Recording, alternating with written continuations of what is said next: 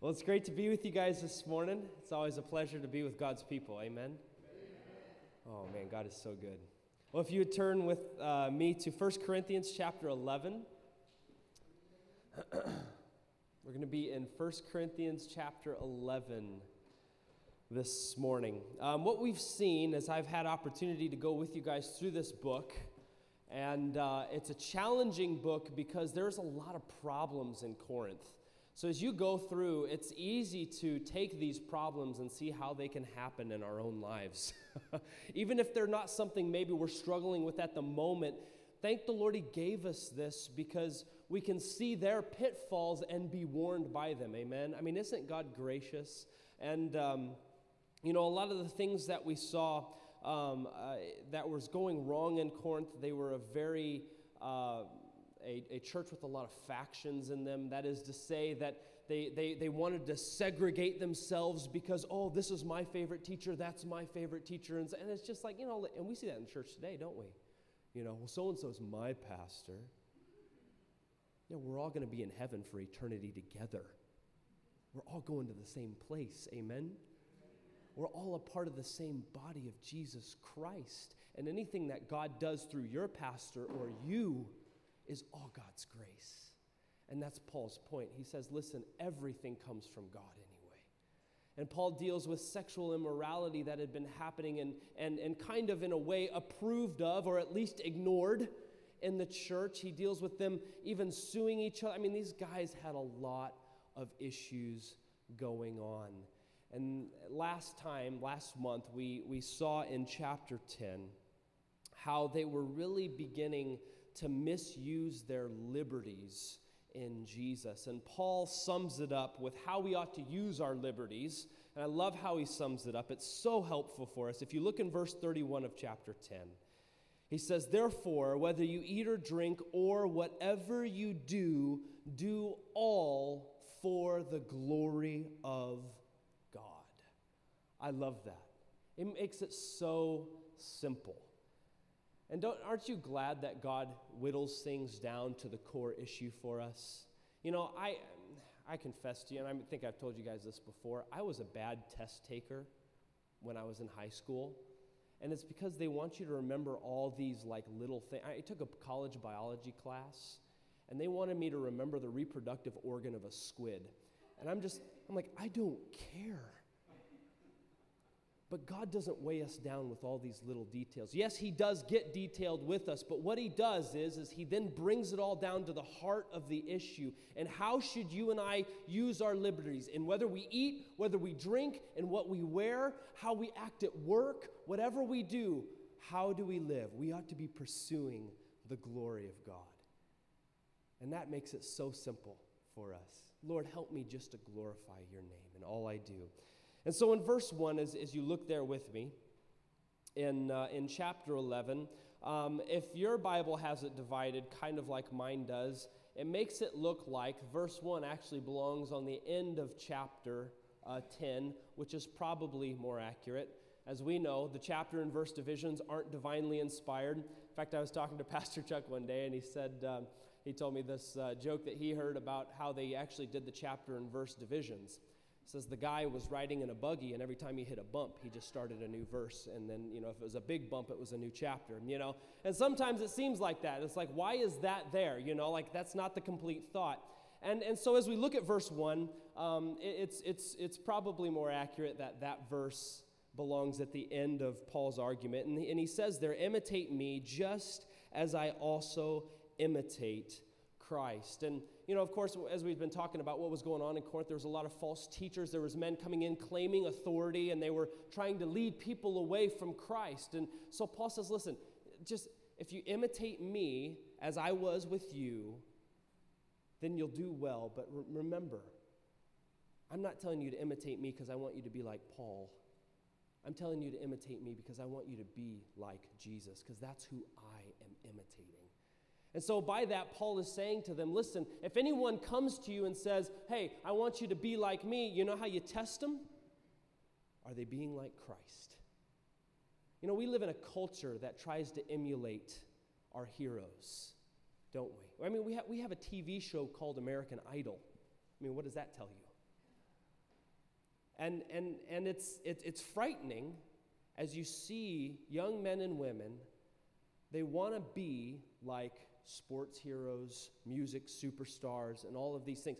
We were made to imitate, but it's scary to see what our culture is imitating. And you know, as Christians, as followers of Jesus, we need to be those who seek to imitate Christ. And you know, God uses those who just, they, they, they want to imitate Jesus. They want to be more like Jesus Christ. And Paul says, hey, so as I want you to become an imitator of me, just as I also imitate Jesus Christ. And I think Paul did that to help them out because they weren't doing a very good job of imitating Christ. so he's like, hey, listen, I'm trying to imitate Christ, so uh, I'm a live example here. Look, look at me as I imitate Jesus. He goes on in verse 2, look there with me.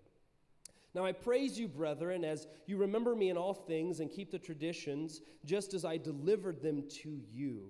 But I want you to know that the head of every man is Christ, and the head of every woman is uh, man, and the head of Christ is God. Every man praying or prophesying, having his head covered, dishonors his head, but every woman who prays or prophesies with her head uncovered dishonors her head for that is one and the same as if her head were shaved. Now, this is an issue Paul begins to bring up that we have a hard time connecting with because we, ha- we, in our Western culture, have completely lost the significance of what a head covering is and what it means. I mean, you see someone with their head covered nowadays, and you, you associate that, we often associate that with different religions, don't we? Like, oh, that person must be a Muslim, if they have a certain burqa, or they, they you know, that person may be Hindu, or, you know, oh, what, what are they? But what did it mean in Paul's day and in Corinth? Well, back then in the Greek culture, and especially in the Jewish culture, women's head covering symbolized that they were willing to come under the authority that God had placed over them in their husband, or at that, if, if they weren't married yet, in their father. But to help us out here, let's look, look back at verse 2 with me, real quick. I, I love what Paul does here in verse 2, because he starts out with an encouragement. And this helps because, you know, Paul has been talking a lot about uh, things that they were doing wrong. And I love how gracious and encouraging Paul is here because in the midst of everything that was going wrong in Corinth, he just he stops and he says, "No, I, I, I applaud you guys that you're that you are remembering me in all things and keeping the traditions as I delivered them to you. The problem is, is they weren't keeping it with the right heart." And so Paul goes on in verse three. He says, "But I want you to know that the head of every man is Christ." Now stop there for a moment, men. Why do you make the decisions you make? Now, this is easy. I can pick on you guys all day because I'm a man. But, men, what is to be the driving force of the de- decisions that we make? It's to be Jesus Christ, isn't it? He is our head. And that idea of the head course, just like a head on a body, is the decision maker, the one in authority. You know, when you look at how your body works, it's quite an amazing thing, isn't it? I didn't know this until after high school. I'm sure I was told in high school. But do you know that your nerves send a signal to your brain? Then your brain decides what that signal means and it sends it back to the nerves. Isn't that crazy? Your brain tells your nerves what to feel. That's how in control the noggin is. You know, I don't know how true this is, but I heard that in ancient Egypt, they thought what was in the head wasn't very useless, so they just kind of sucked it out. But they kept all the internal gut organs, thought they were more useful. I don't know if that's true, if they really thought that, but they were wrong. God has designed the head to be the center of decision making. And so Christ is the head. No, notice the words here. Paul's very careful. Of how many men? Just a few? You know, God, Christ is the head of every man, except for kings and presidents. No. He is the head of every man. Now, I want you to look carefully at what he says next. and look at the words carefully and notice some words that are missing. The head of woman is man. Now I want you to notice the word woman. Is that singular or plural? It's singular, isn't it? Is the word man singular or plural? It's singular, isn't it? What does that mean? It means the same thing that Ephesians 5:22 tells us. In fact, if you keep your finger there, turn with me to Ephesians real quick.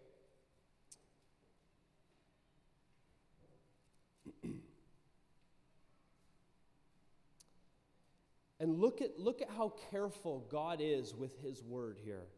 In verse 22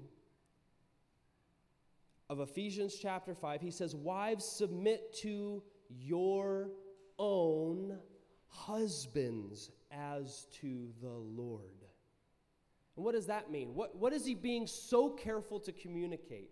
He's being careful to communicate this. God does nev- never says that all men are over all women. That is to say, that men have the authority over all women and women should just basically be doormats in front of them. That is not what is communicated here. What God is setting up here is the structure of authority in the home and in the church. And he's very specific. If you turn back with me to 1 Corinthians chapter 11, again he says, the head of the woman is the man. Notice the word every is missing in this statement. Did you see that? Before it said the head of every man is Christ. Now it just says, and literally when you go to the Greek, it says the head of the woman, specific woman, is the head of the man. Or I'm sorry, the head, the head of the woman is the man. And then the last phrase I think really helps us out because so far, let's just be real. How politically incorrect are we being right now? Let's just let's just call the elephant in the room, right? Our culture hates this the way God has set authority up. And you take this to a women's lib rally and say this, you're probably going to get stoned, aren't you? This goes very counterintuitive. But what I want to guard against is swinging the other way. Because what has often happened with passages like this is men have used it to be misogynistic and go way beyond their God given authority and their role as a man and as a leader. And we're going to look at that too. So, ladies, please don't feel like we're picking on you, okay? You have a amazing and beautiful role to play in God's design, and it's much more than being a doormat. Okay? So if you, you can put away your tomatoes now, you don't need to throw them at me yet. And bear with me because we're going to look at the whole picture. I want to do that. I think it's so helpful. But I think the third thing that, that Paul says here is really helpful for us too. Look at what he says at the end of verse 3. It says, And the head of Christ is God. Now, what does that mean? Well, we know when Jesus was on this earth, he often said, I don't do anything of myself. I only do what I see the Father do or what the Father shows me to do. And when Jesus was in the Garden of Gethsemane, you remember the prayer well, don't you? He says, Let this cup pass from me, but nevertheless, let your will be done.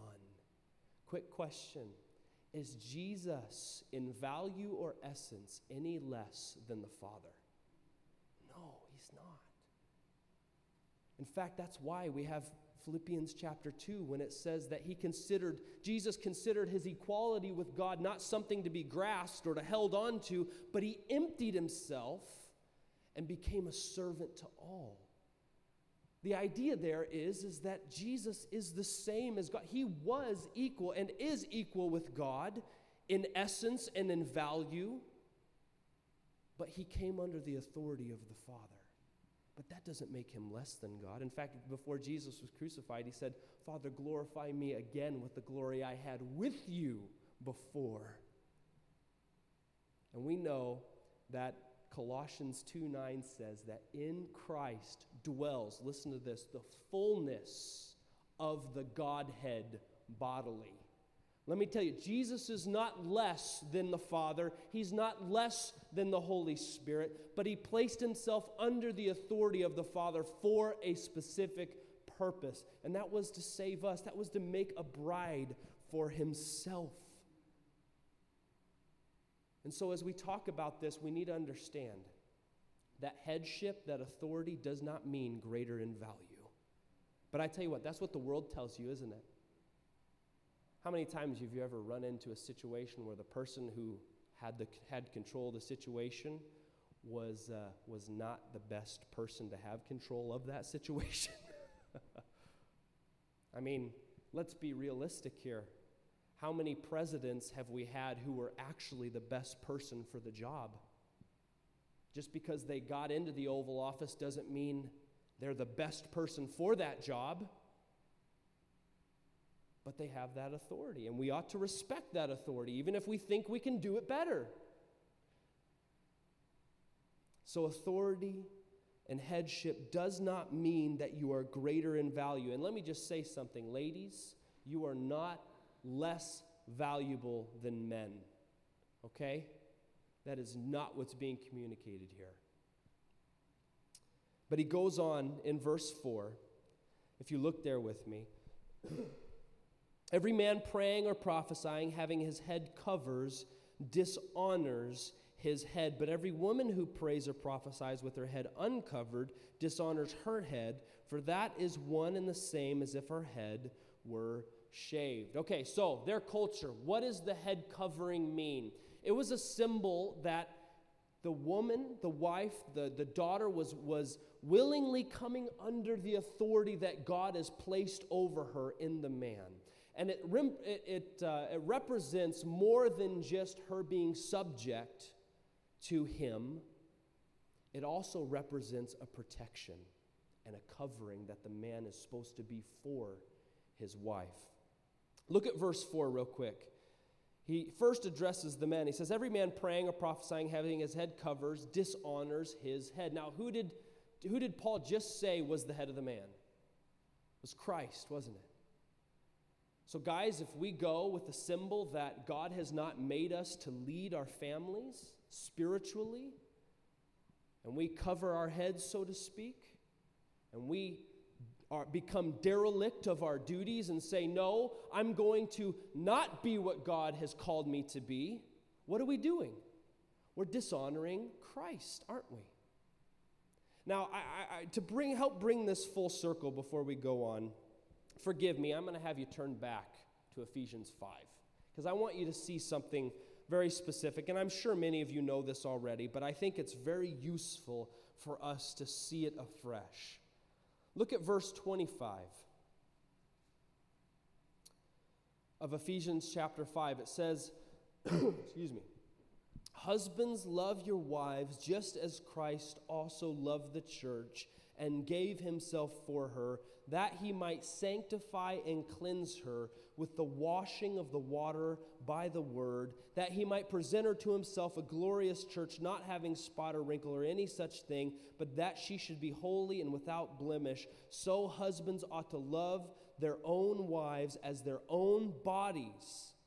He who loves his wife loves himself, for no one ever hated his own flesh, but nourishes and cherishes it just as the Lord does the church, for we are members of his body, of his flesh and of his bones. Husbands, what does it mean to be the head of your wife?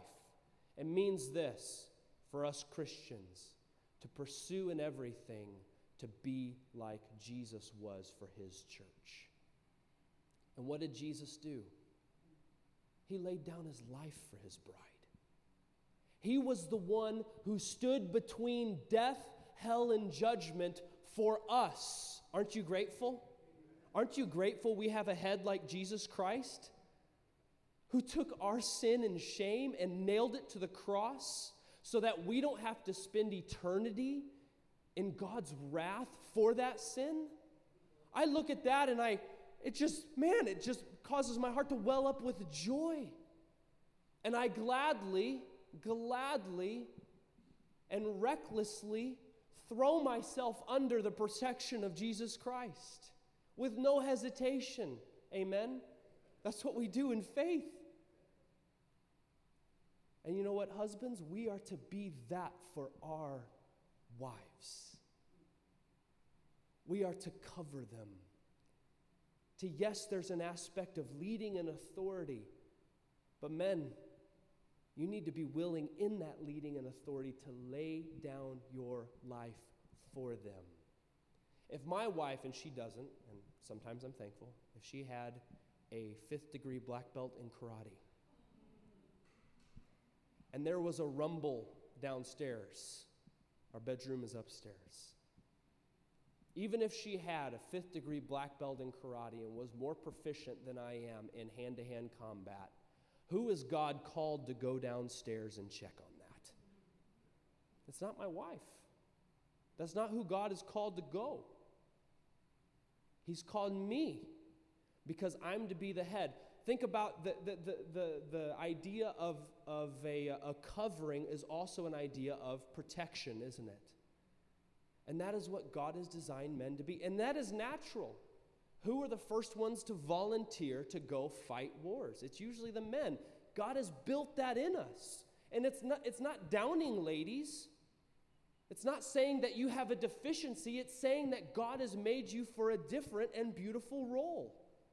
And God has made us for something. You know, we have this culture that wants to make everything, and they call it egalitarian. And it basically means everything's the same. And we've messed this so much up so much that we haven't stopped at homosexual marriage. We're now saying that boys can decide at any time that they're girls and that girls can decide at any time that they're boys. And it's sad. And I say that, and I'm not making fun of them. And I want to make this clear. I'm not poking fun of them, and, I, and I'm not saying here with my nose lifted up, ha ha, you're too stupid to figure it out, really? No, I say it with grief in my heart because these people are so lost and they're rebelling so much against God that they're willing to deny what is right in front of them. But God has made us for a purpose. And the issue here in Corinth is this is these women were saying, well, we're free in Christ. So when they went to church, they would take off these coverings. Now in Corinth and in the Jewish culture, this could be a symbol of a prostitute. It also could be a symbol of an adulteress, a woman who has cast off the authority that is over her. So it's much more than just some outward show of piety. It's not like, okay, in God's grand fashion design, women have to wear hats and men shouldn't. You know, no, that's not what it is. It's a symbol. It's a representation of something that's happening within. And you know, in our culture, we don't have this. So I don't expect you ladies to show up next Sunday, you know, with your heads covered. But you know what, wives? I do expect to see a wedding ring on your finger. Husbands, I expect the same. Why? Because it's a, it's, it's a symbol of the fact that I am under a covenant and I am keeping that. So, our culture, yes, we're very different. They didn't do the ring thing back then. But we do need to be careful. Because in our culture, we live in a culture that is rebelling against God at a rate that is astounding so just because the culture says it's okay does not mean that it is okay for us as followers of Jesus. We understand this, amen? The world is, is under the influence of the prince of the power of the air, Satan. And he wants to do everything he can to destroy God's design. And so, ladies, there are fashionable clothes that are still not okay to wear. We're aware of this. Scripture calls us to be modest in our apparel. And that applies to men and women. But I tell you what, the enemy's working hard against ladies in that area, isn't he? To objectify them, to make them give things that should are only meant for their spouses. And um, so, as we look back at verse 5, when he says, But every woman who prays or prophesies with her head uncovers covered dishonors her head. That is the authority God's placed over her, her husband or her father. For that is one and the same as if her head were shaved. Now it's kind of like at that point, you're like, whoa, Paul, you may have just gone off the deep end. But look at what he says in verse 6 For if a woman is not covered, let her also be shorn. But if it's shameful for a woman to be shorn or shaved, let her be covered. Now, Paul's going to talk a little bit more about this later, and we'll get into it a little more detail. But what he ends up saying is he says that God has given you ladies a natural covering in your hair. And so that's a natural representation of uh, the same thing that a head covering would be as well. But he goes on, look at uh, um, verse 7. For, for a man indeed ought not to cover his head, since he is the image and glory of God, but woman is the glory of man. Now, again, it may, it's, it's very easy for the feminists to go, oh, geez, again, downgrading women, huh? But let, let me do a quick math equation for you. This helped me understand it. Let me do a quick math equation for you, okay? Let's say man is A, woman is B, and the glory of God is C. All right? That's, that's, those are the values. And the math equation goes like this A plus B equals C. You take away A, you're not getting to C. You take away B, you're not getting to C either. You take away the woman from man, and you've taken away a part of the image of God. Remember in Genesis chapter 1, I believe it's verse 27. God said, Let us make man in our image, according to our likeness. And then it says, And he made them male and female. Ladies, you're a part of this. The idea that Paul is saying is not that you're the glory of man because you're just less. You don't really have the same role as a man in, in glorifying God. He's saying, No, you're a helper to man, and you help him accomplish his purpose in being that image, in glorifying God. And so in verse 7, again, for man indeed ought not to cover his head, since he is the image and glory of God, but woman is the glory of man. For man is not from woman, but woman from man, nor was man created for the woman, but woman for the man. For this reason, the woman ought to have a symbol of authority on her head because of the angels. And so Paul goes all the way back to creation and he says, Remember how God made it? This is his design. You know, and as, as you've often heard, I'm sure, it's the law of first mention. When you're wondering how something works, you go back to the first time it's introduced in Scripture, and you can see how God, most of the time, you, uh, uh, designed it to work. And what happened? God made Adam. And he looked at him, and it was the first time God said, No, something's missing. And so he put Adam in a deep sleep. He took from Adam's side, or some say rib, his rib. I think it was side. And he made a helper, and in Genesis it says he made a helper that was comparable to him. You see, Adam, just before that, had to name all the animals. Can you imagine going through? Oh, there's Mr. and Mrs., let's call them giraffe. Oh, there's Mr. and Mrs., that looks like an elephant. We'll just say that, you know. He's naming all these animals, and the closest he can get is a gorilla. And he's like, Lord, I noticed there's a Mr. and Mrs. Lion, Mr. and Mrs. Cow. Where's, where's my, where's my Mrs.? he couldn't find a helper comparable. And so God puts him in a deep sleep, takes from his side, not from his head, not from his foot, thus symbolizing over or under him in the sense of value, but from his side that helper that is to come alongside him, be comparable to him, but yes, is to be under the authority that God has given him. And so um, he goes on to say, in verse 9, nor was man created for the woman, but woman for the man. For this reason, the woman ought to have a symbol of authority on her head. And notice this interesting phrase because of the angels. Now, it's kind of like wait, was that a misprint? like, what? what are you talking about? Angels now. But it's interesting because as I, as I began to research it, there are numerous occasions where the apostles reference the angels as if they are watching us to see how God is going to work in and through his people to learn more about God's grace, his truth, and his love. And there's many of them, so we're not going to turn to them. But there's one in specific in Peter where Peter actually says that you get to see the things which angels desired to look into. And isn't it interesting that God has designed this universe? And we, we you know, I've never seen an angel. I've met people who claim to have seen angels. I, I've never seen them. I'm, I'm aware that God, that they are God's ministers and that they affect our lives and God uses them in our lives. But it's also amazing to think this that we affect the angels. that our conduct has an effect on the angelic realm, that angels are observing us. My friend one time said to me when I was in Bible college, he said, You know, it's like when I learned that, like it really helped me when I was tempted and alone to remember I'm not alone. So I just picture myself like in this little like glass bubble that I can't see out of, and I'm just in an arena of angels that are watching me, waiting, waiting to see what I do. And of course, we know God is always watching too. But angels are interested to see how God's people will live out his design.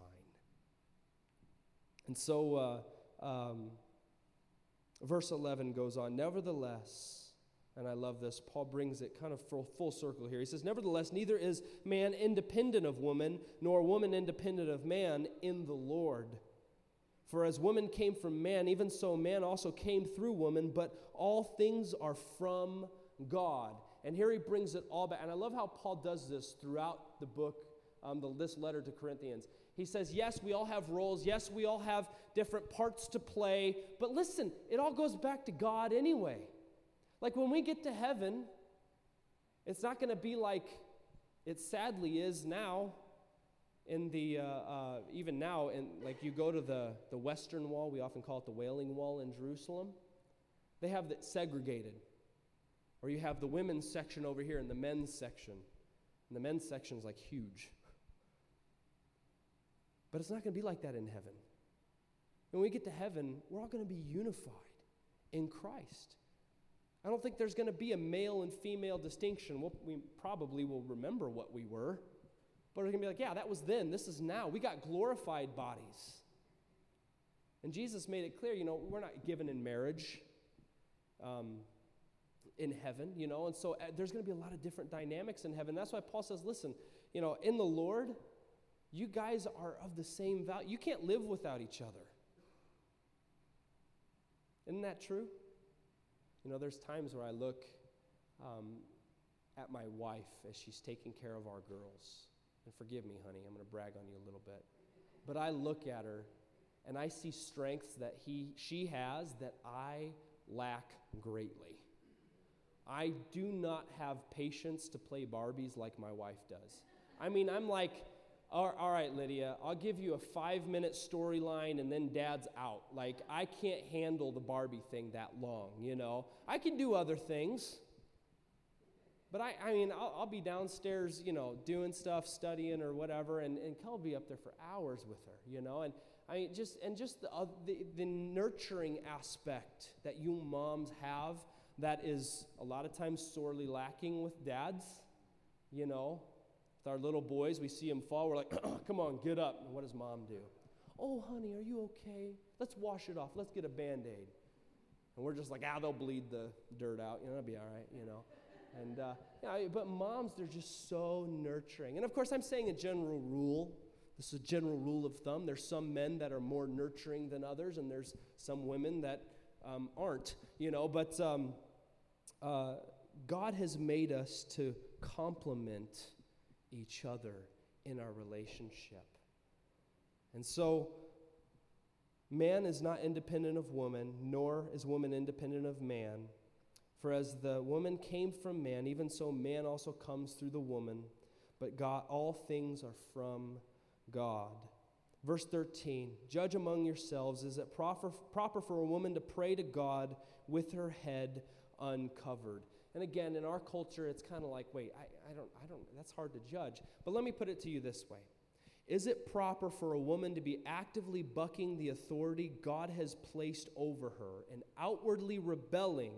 Against his ordained will and order, but still trying to come and pray and act if, if everything is okay? Or Let's take it to another realm of authority. Is it right for you to cheat on your taxes or your hours at your job and to still come to God as if all things are well? Is it okay for children to dishonor their parents and act as if they're doing the right thing? And I think to bring it full circle, 1 Peter, and I'll read it to you. You can turn there if you want, but 1 Peter chapter 3, I just want to read this really quick to you. But 1 Peter chapter 3, in verse 7, listen to this. It says, Husbands likewise dwell with them, your wives, with understanding, giving honor to the wife as to the weaker vessel, and as being heirs together of the grace of life. Listen to this. That your prayers may not be hindered. Husbands, can your conduct with your wife affect your prayer life? You better believe it can. And ladies, your conduct with your husband can affect your prayer life too.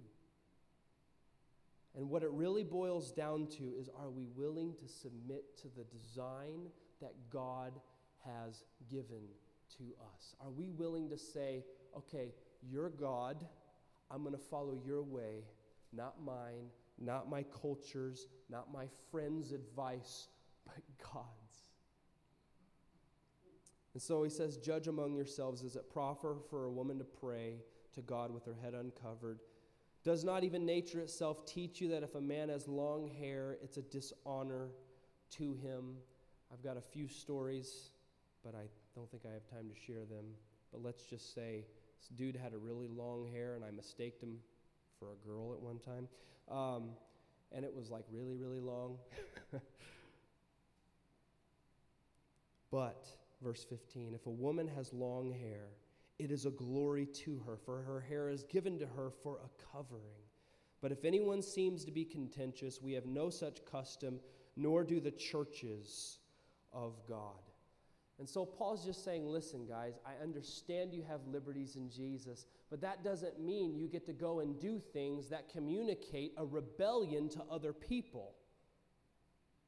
That is to say, don't just go and act as if you can do whatever you want and clearly communicate that to people. When you go and you live among people in the church, make sure that God and His glory is sought first, that His authority, His word is placed first and foremost. Now, ladies, just in closing, I want to encourage you with this. Your role as a wife is to depict the bride of Jesus Christ. You are a representation of the church of God, of the bride of Jesus. That is an important role. And God has designed you for that. He's given you strengths that us men don't have so that you can accomplish that role. And every relationship's a little bit different, and I know I'm speaking in very wide, sweeping generalities, but with your own discernment, weed through those and just look at the picture of Jesus in his church and recognize God's made me to be his bride. The one that he loves so much that he gave his life for. And husbands, we're to depict that love of Christ and lay down our lives for our brides. That's a high calling, isn't it? It gets rid of all misogynist tendencies. It gets, it kind of quiets down the women's lib movement for those that are believers and makes us realize that it's God's plan we need to follow and God's will. And if we don't, what we say is, instead of your kingdom come, your will be done, we're saying my kingdom come, my will be done. That's a dangerous place to be, isn't it, church?